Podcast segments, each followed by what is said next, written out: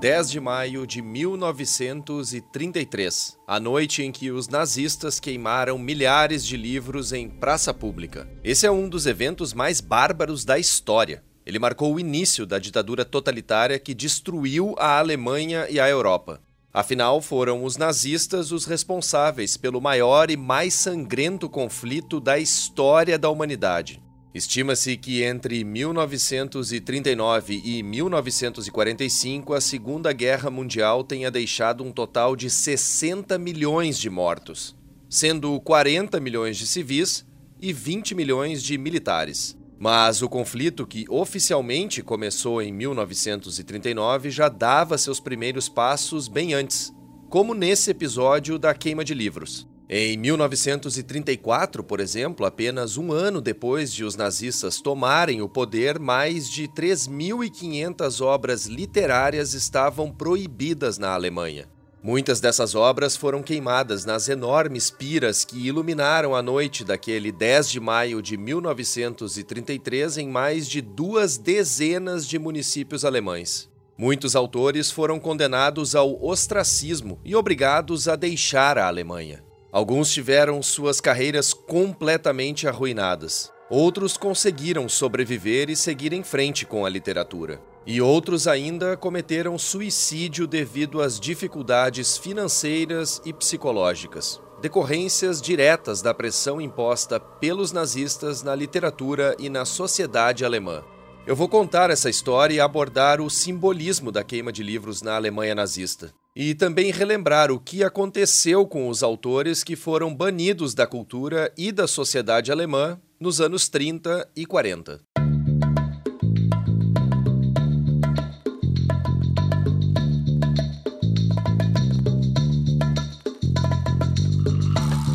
Está no ar o DW Revista, o podcast semanal da DW em que damos contexto ao noticiário. Eu sou o Guilherme Becker e falo diretamente de Bonn, na Alemanha. Na edição desta semana, vamos relembrar uma efeméride que foi bastante comentada nesta semana: os 90 anos da queima de livros promovida pelos nazistas na Alemanha.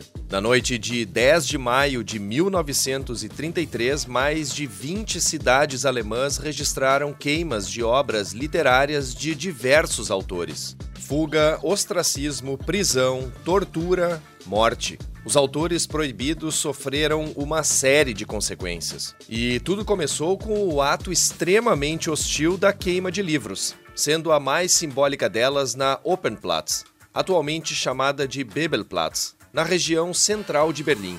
Mas por que o episódio da queima de livros repercute até hoje na Alemanha? Como foi que aconteceu essa manifestação macabra? O que os nazistas queriam simbolizar com isso? E o que aconteceu com os autores alemães que tiveram suas obras proibidas? Para responder a essas perguntas e debater sobre esse tema, eu converso com minha colega de DW, Leila Andrew White, que nesta semana produziu o programa Camarote que abordou justamente o episódio da queima de livros na Alemanha nazista.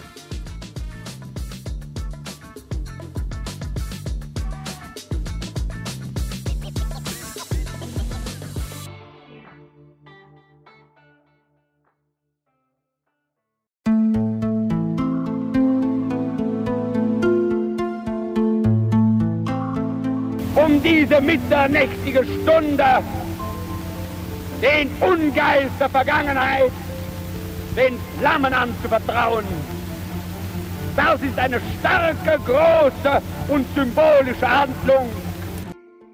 Essa voz que você ouviu em alemão é do ministro da propaganda do Terceiro Reich, Joseph Goebbels. E o que ele disse aqui, que foi retirado na verdade do discurso que ele proferiu na noite de 10 de maio de 33 em Berlim, foi o seguinte: abre aspas. Nesta hora da meia-noite, confiar às chamas o demônio do passado é um ato poderoso, grandioso e simbólico. Fecha aspas.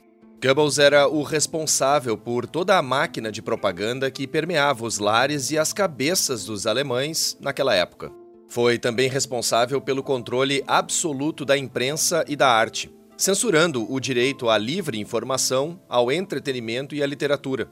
Proibindo a exibição de filmes e o lançamento de livros. E determinando ainda o fechamento de veículos de comunicação como rádios e jornais não alinhados ao regime. O que era permitido ou proibido em termos de arte e literatura era decidido no chamado Ministério do Reich para Esclarecimento Popular e Propaganda, dirigido por Goebbels, braço direito do então chanceler da Alemanha nazista, Adolf Hitler. Mas o que, que ele quis dizer com, abre aspas, de novo, confiar às chamas o demônio do passado? Bom, para responder a essa pergunta, é preciso voltar ainda mais no tempo e relembrar o período anterior à ascensão dos nazistas ao poder, o que ocorreu em janeiro de 1933, portanto, pouco mais de três meses antes do episódio da queima de livros. E por isso eu chamo a minha colega Leila Andrew White para explicar isso para gente. Tudo contigo, Leila. Olá, Guilherme. Prazer estar aqui participando do DW Revista e podendo relembrar o que de fato aconteceu naquela noite chuvosa de 10 de maio de 1933 em pelo menos 22 cidades alemãs, com o epicentro na capital Berlim. Bom, como você bem citou, para responder essa pergunta sobre o que o então ministro da propaganda nazista, Joseph Goebbels, quis dizer com, abre aspas, confiar as chamas do demônio do passado, nós temos mesmo que voltar um pouco no tempo. Derrotada na Primeira Guerra Mundial, que durou de 1914 a 1918, a Alemanha amargurou um período muito difícil economicamente nos anos 1920. Mas os mesmos anos 1920 foram de uma grande efervescência cultural no país. E era contra essa grande efervescência cultural e democrática que o Goebbels e os nazistas atuavam. Eles argumentavam que para participar da vida cultural alemã, ou seja, trabalhar como artista ou ator, era preciso integrar a chamada Reichskulturkammer, que pode ser traduzido como Câmara de Cultura do Reich. A Câmara de Cultura do Reich controlava toda a vida cultural na Alemanha nazista. Então a frase confiar as chamas do demônio do passado pode ser interpretada como uma tentativa de apagar toda e qualquer referência de uma cultura que não era aceita pelo Terceiro Reich. E aí estão justamente os anos 1920, um período cheio de inovações e publicações na Alemanha.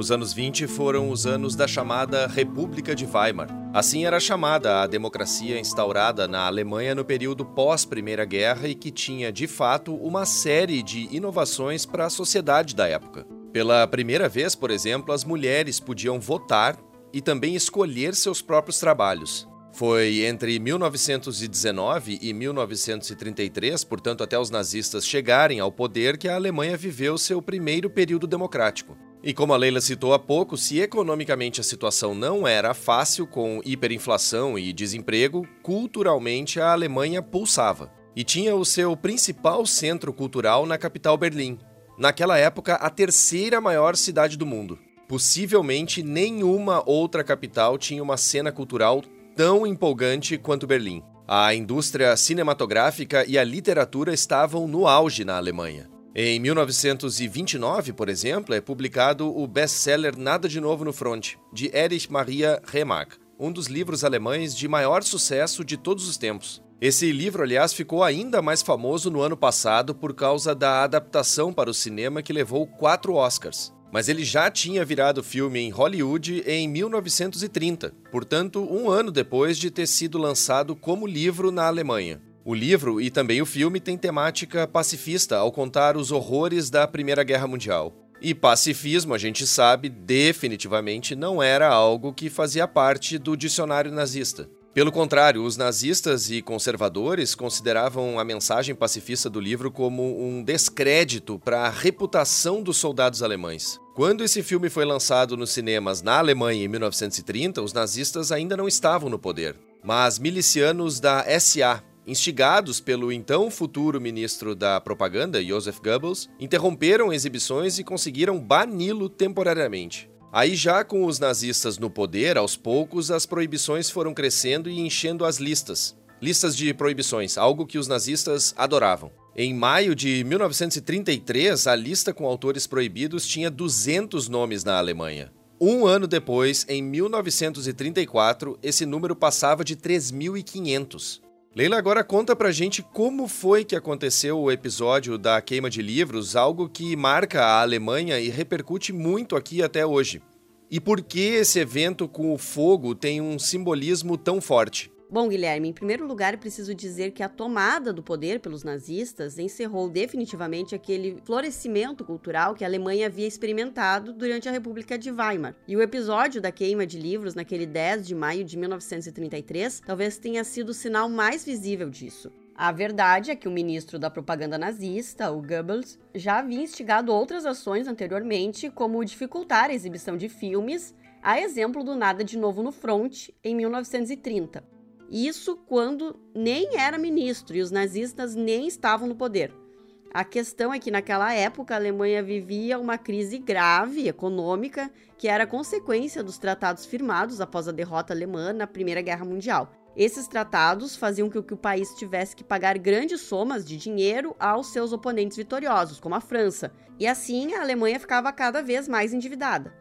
A quebra da Bolsa de Valores de Nova York em 1929 fez com que a instabilidade atingisse ainda mais a já frágil democracia da República de Weimar. Em 1932, por exemplo, a Alemanha tinha quase 6 milhões de desempregados. E com isso, em meio a uma enorme crise social e econômica, havia constantes enfrentamentos entre nazistas e comunistas nas ruas de Berlim. Depois, já como ministro da propaganda, o Goebbels, inclusive, participou do episódio da queima de livros, como a gente ouviu há pouco numa frase do discurso que ele proferiu em Berlim. Mas os principais responsáveis por esse lamentável episódio foram mesmo os estudantes alemães, o corpo estudantil de várias universidades alemãs que organizou e promoveu de fato a queima de livros de várias bibliotecas do país.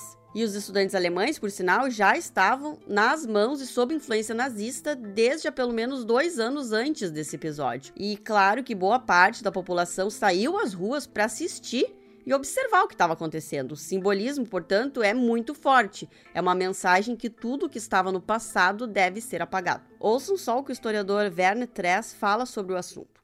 Also das Feuer ist ja traditionell Bem, o fogo é tradicionalmente um símbolo que não representa apenas a destruição, mas de certa forma também o rejuvenescimento. E os nazistas também trabalharam com esse simbolismo e metáfora linguística.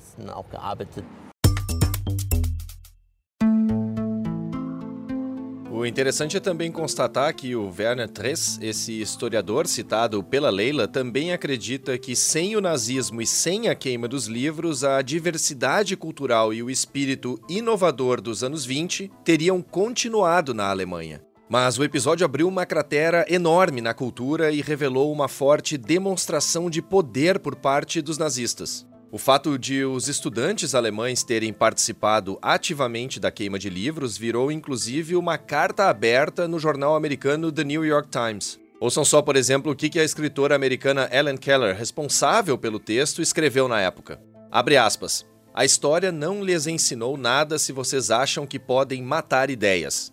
Os tiranos tentaram fazer isso várias vezes, mas as ideias ficaram acima deles e os destruíram. Fecha aspas. Leila, fora isso tudo que a gente já mencionou até agora, a história toda, o contexto, o que foi que aconteceu com as escritoras e escritores alemães perseguidos na época? Bom, Guilherme, em primeiro lugar, tem uma série de exemplos de livros que foram queimados, inclusive de muitos autores que já estavam mortos na época, como o poeta Heinrich Heine, que já estava morto há mais de 70 anos em 1933. Tem uma história interessante de um autor alemão chamado Erich Kästner, que presenciou a queima dos livros em Berlim. Anônimo por um tempo, no meio da multidão, ele foi reconhecido e teve que deixar a Bebelplatz. O Kästner sobreviveu na Alemanha porque não era judeu, mas outros não tiveram a mesma sorte que ele. O jornalista e escritor Karl von Otzitsky foi preso em 1933 e morreu em 1938 depois de ser preso e torturado. O editor antimilitarista Erich Müsen foi assassinado no campo de concentração de Oranienburg em 1934. E a poetisa judia alemã Gertrud Kolmar, que ficou em Berlim para cuidar do pai, morreu no campo de concentração de Auschwitz em 1943. Os perseguidos que conseguiram se exilar precisaram construir uma nova vida em um novo país, com uma nova língua. E isso, para muitos, significou o fim das suas carreiras, como para a autora do romance de 1932, A Menina de Seda Artificial, Ingard Coin, e para o escritor Alfred Dublin, autor de Berlim Alexanderplatz, de 1929. Outros cometeram suicídio em decorrência das dificuldades financeiras e psicológicas, como Walter Benjamin, Stefan Zweig e Ernst Toller. Apenas alguns integrantes do cenário cultural alemão que emigraram conseguiram dar continuidade às suas carreiras, como Fritz Lang, Billy Wilder, Bertolt Brecht ou Thomas Mann. Leila, muito obrigado pela tua participação aqui no DW Revista, trazendo essas várias e importantes informações sobre esse episódio historicamente lamentável que ocorreu na Alemanha do começo dos anos 30. Eu que agradeço, Guilherme. Acho muito válido a gente discutir, debater esse tipo de evento histórico para que as próximas gerações não repitam os mesmos erros que foram cometidos no passado. Ainda mais um evento desses tão sombrio e um período bárbaro da Alemanha.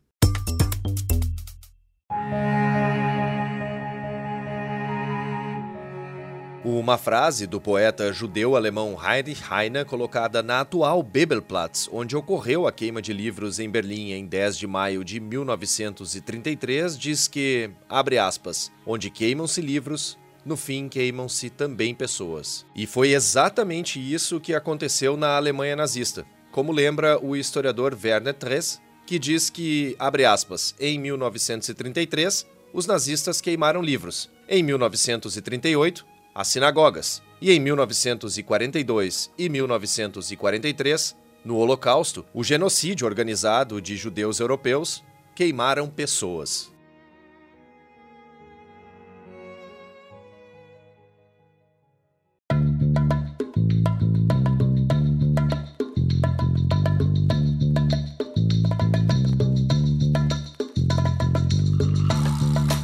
A edição desta semana do DW Revista fica por aqui.